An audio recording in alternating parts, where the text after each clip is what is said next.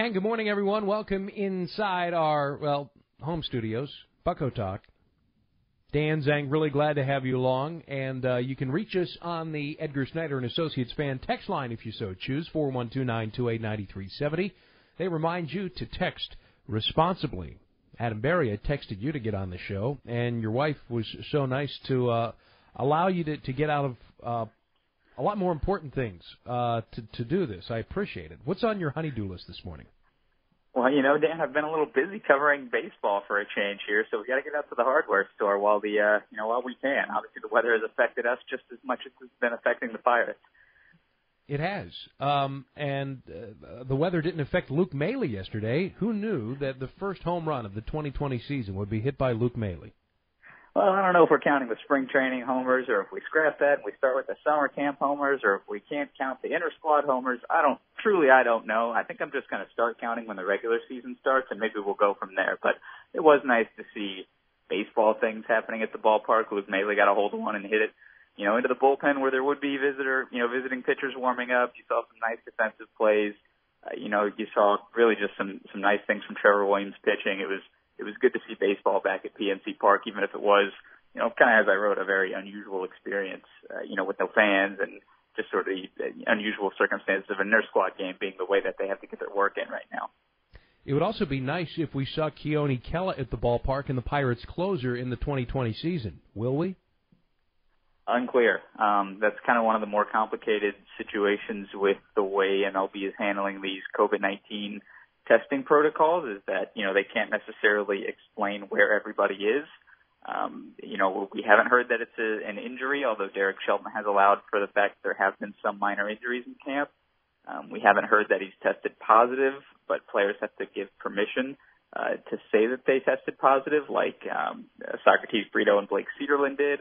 Uh, we haven't heard that he's in contact tracing or anything like that. We know that everyone who was supposed to be in Pittsburgh is is in Pittsburgh but not necessarily in camp. It's the same situation with Ke'Bryan Hayes. So uh, it, it's uncertain. Derek Shelton said he wasn't worried about it, um, so that would seem to give uh, some reason for optimism. But you know, it's going to be one of those things where you can't necessarily feel confident until you see him on the field getting ready uh, in a way that indicates that he'll be prepared to start the, the regular season in two in less than two weeks now. So.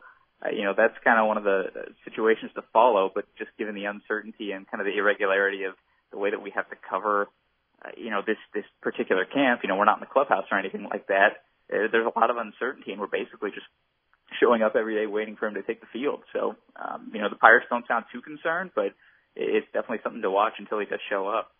Adam Berry, Pirates.com, uh, beat writer uh, for the ball club. What do you uh, have as far as opting out? Is that something that has been made clear? Is that still in play? Um, as it pertains to, to that angle uh, of Kela's absence? Uh, no, that there hasn't been any indication that he's considering that. I mean, the only person that we've heard has elected not to play this season was Hector Noesi. Um, Shelton has said otherwise that you know they didn't have anybody who was planning to opt out. Um, you know, and Noesi basically showed up for a couple of days, worked out, apparently decided, talked with his family and decided he wasn't comfortable doing it. But we haven't heard about anyone else um, who seems to be even leaning toward opting out. You know, the guys who we were uh, thinking would have the most uh, reason to were Bryan Reynolds and Nick Burdi because their wives are pregnant and therefore you know likely to be higher risk and you know they might not want to be might not want to be away or have to be quarantined when their wives uh, you know are going through uh, everything that goes along with that. Doctor's visits uh, they said both of them said that they had no second thoughts about playing this season. So you know for all we know every everybody who is still here is intending to play Let's deal in a worst case scenario for a conversation's sake. If uh, Kela doesn't show up, or if uh, something is going on or amiss with the uh, the, the Pirates closer, uh, who takes that ball in, in the ninth inning? Nick Burdi, by all accounts, has looked really good. Would he be first on the on the uh, the depth chart there, or would would it be somebody else? I don't necessarily know if he'd be first. Uh, I wouldn't be surprised if Nick Burdi, and I think I've written this, is the closer by the end of the season. You know, whether Kela is traded or something along those lines, or you know they're just preparing for the future. I think Burdi has that kind of stuff for sure. You know, the fastball yesterday was 97, 98 in an empty ballpark, facing his teammates two weeks before opening day. The stuff is insane. Uh, I would think that Kyle Crick, based on experience, might be the next man up, sort of in the closer role, but you know, I think he might be a little bit behind at this point. We haven't seen him face hitters. We have seen him in the bullpen, so that would seem to be indicating that he's moving along, he's making progress. But uh, Derek Shelton said the other day that he hadn't thrown live BP, and we still haven't seen him face hitters, at least when we've been in the ballpark. So, you know, if not Crick, then maybe you go to Richard Rodriguez just based on his experience in the majors. You know, he doesn't have necessarily closer stuff, and he struggled with home runs last year, but when he was on, especially towards, you know, the second half of the season, he was good. And, you know, beyond that, you know, a guy like Michael Feliz, that's not the person that you probably have a ton of confidence in that role. So it really kind of does stress how fragile all of this stuff is. You know, if one guy is gone, then it, the domino effect really does have a dramatic impact on the team. And it's another area where they were hurt by Edgar Santana's suspension because that, maybe you wouldn't trust him as the closer, but he was a guy based on his track record that you trust as a late inning setup man. And now they're now they're without him as well. You took the words right out of my mouth. Uh, we haven't made as big a deal as we probably should about that 80 game suspension, if not for the, the reasons that we just mentioned uh, for depth, but also uh, you would tend to think, Adam Berry is with us, Pirates beat writer, that relievers have been as valuable as they've ever been in their history when we're talking about a 60 game sprint if you want to mix and match and and uh you know do the multi inning thing and, and and put your foot on the gas pedal. Um bullpens are at an all time premium at this point in time aren't they adam? Yeah i would agree with that. And i think you know the more depth you have back there the more quality depth you have not just bodies that you can throw at innings. You know the more guys you can trust to get outs the better. Because you know I I think the Pirates are in a pretty good place as far as how their their top starters are stretched out. Like I think Joe Musgrove can throw will be able to throw six or seven on opening day. I think Trevor Williams will be able to throw six or seven the first you know on opening day the first time through the rotation. Derek Holland should be able to go pretty deep in the game right away. But Mitch Keller, I think, was throwing three innings in his live BP or sim game. Maybe he'll be closer to five by the time opening day comes around. Otherwise, they're talking about these, you know, tandem starters and piggyback guys to fill out, you know, the back of the rotation, the last spot, essentially. And, you know, there's no guarantee all of that works. There's no guarantee these guys, having not thrown deep into games and not having the normal period to ramp up, are ready to go deep. So you need quality relievers if in the event that you do have a, a lead in the fifth or sixth inning who can get you through the rest of the game. And, you know, there was reason to hope, I think, with Kela, a healthy Crick, you know, healthy and prepared Crick, Santana, Rodriguez, Burdi, maybe Feliz, that there was enough bodies to kind of get you through that every day, you know, if some guys weren't available even. But now, you know, you do have questions about that given Kela's absence, you know, Crick being a little behind, Santana being suspended. So, you know, every every good reliever helps, and they seem to be down a couple good relievers. Musgrove, Williams, Keller, Holland, your first four, and then uh, Derek Shelton said it could be a combination of Kuhl and Brault in a piggyback situation. That's what we've got for a rotation, yes? Yeah, um, there are possibly other tandem starter candidates in there. I asked the other day about Chris Stratton being one of those guys because it stood out to me that he was basically doing the same workload as Steven Brault the other day during their sim game, and Shelton kind of, you know, laughed about it and said, nice of me to sneak that question in there. And said, essentially, yes, Chris Stratton is one of the other guys they're considering. So there could be more. I don't know if it's Robbie Erlin, who's a guy who's started in relief in the past. He started uh, one half of the the inter squad game yesterday.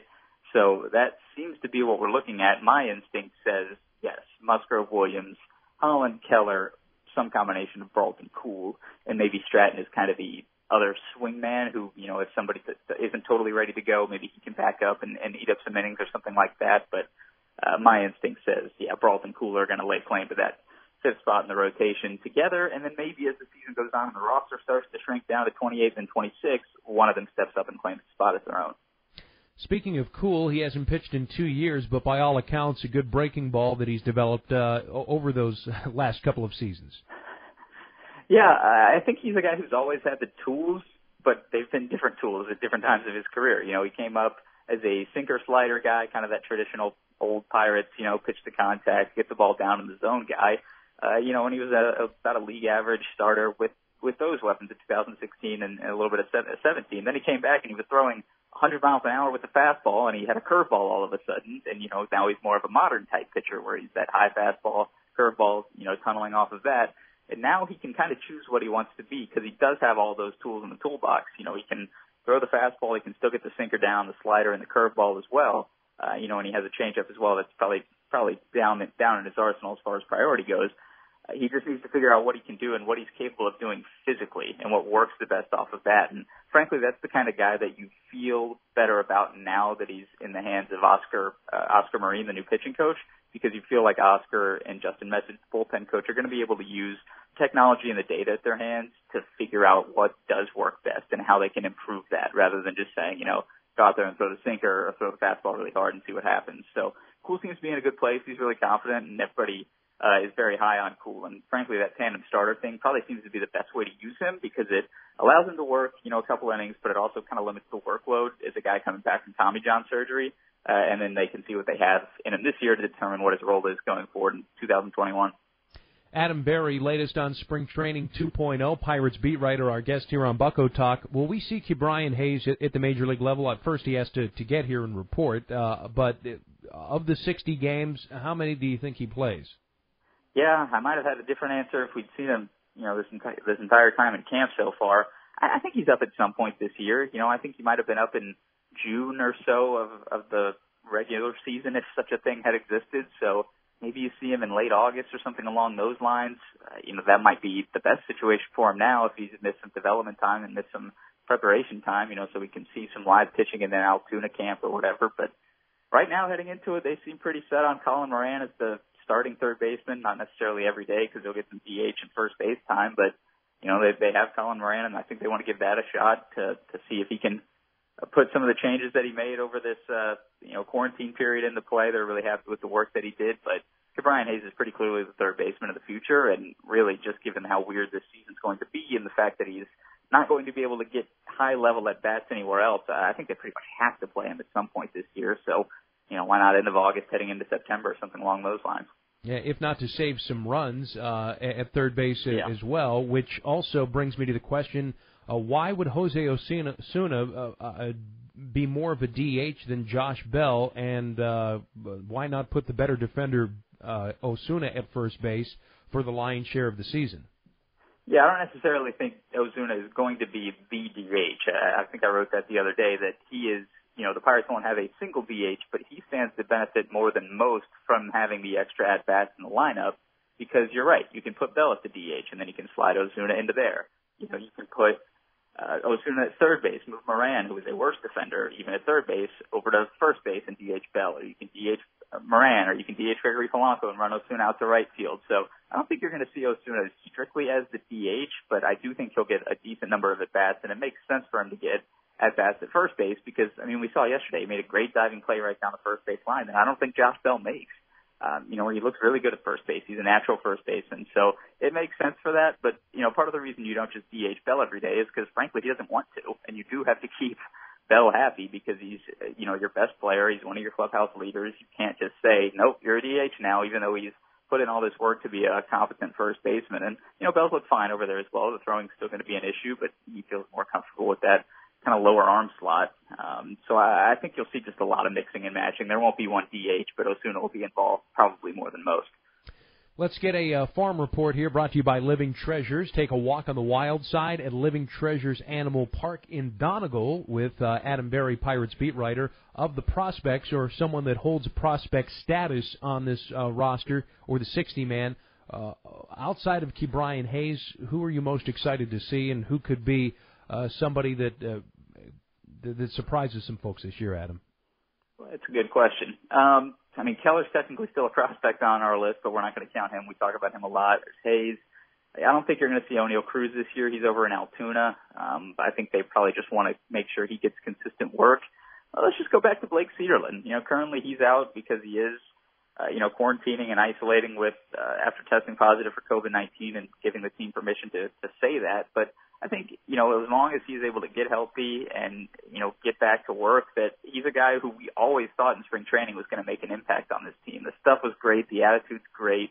You know, the confidence is there. And the Pirates, like we said earlier, have a need in the bullpen. So, you know, I think Blake Cederlind does provide some hope that they will be able to develop relievers going forward. Uh, you know, Cederlind and Nick Mears is another guy who maybe not, maybe, maybe not in the bullpen this year, but next year and going forward, you're going to see those guys – you know, maybe be the first quality relievers they've developed in tandem since, I don't know, Tony Watson and Jared Hughes. And that would go a long way toward giving them something to build around out there. So I, I would say, you know, provided you know, God willing, he's healthy and able to get on the field, that Blake Cederlind is a guy to watch uh, potentially soon this year. Final thing for Adam Berry. COVID numbers uh, from Major League Baseball coming out was it 0.07 percent, uh, I think it was, and um, uh, by all accounts, th- those are pretty positive uh, numbers in the uh, standpoint of being able to mitigate this thing and everything that the, the league has had to undertake. Sounds like this whole deal at this juncture, Adam, is sustainable. Yeah, I mean the the camp part of this has been. I, I think guys have been really good about following the rules um, that are in place to mitigate this. You know, there was a lot of concern about the the testing delays that took place, obviously, but you know, you saw a team even like I think it was the A's the Nationals that put put pushed their workout back. You know, when they got the results back, everybody was negative, and they were able to take the field primarily due to the measures that they were taking, not only at the ballpark but away from the field to, you know, mitigate the spread of COVID-19, which they still have to do. And this is going to be the tough part, I think. They will have to do the entire time that they are involved in this season. And that's going to be tough when you start traveling. You know, when you're out on the road and you want to go get breakfast and you have to put a mask on and stay socially distanced. You know, when you have a day game and then you can go out to dinner, what are you going to do? So, the, you know, this is probably the easy part now while guys are relatively quarantined in camp. It's going to be a little bit tougher when the season starts. They start coming into contact with more people. They start traveling. So it is encouraging to see the numbers that are out so far, but uh, you know I feel like there still just has to be a lot of vigilance as far as making sure we don't uh, keep spreading this thing because we have to get it under control however we can. All right, Adam. Thanks for the expertise, my friend. And uh, what hardware store are you going to, and what's on the shopping list? I don't know. We'll figure it out. Very good. Building a basketball hoop in the backyard, I see. Of course, of course. Adam Berry, Pirates.com, beat writer. Good stuff. Thank you, sir. See you, Dan. All right, there he is. Uh, Adam Berry on the uh, workers' compensation law firm of Holland Capitas Fan Hotline. Stay with us. We'll be back.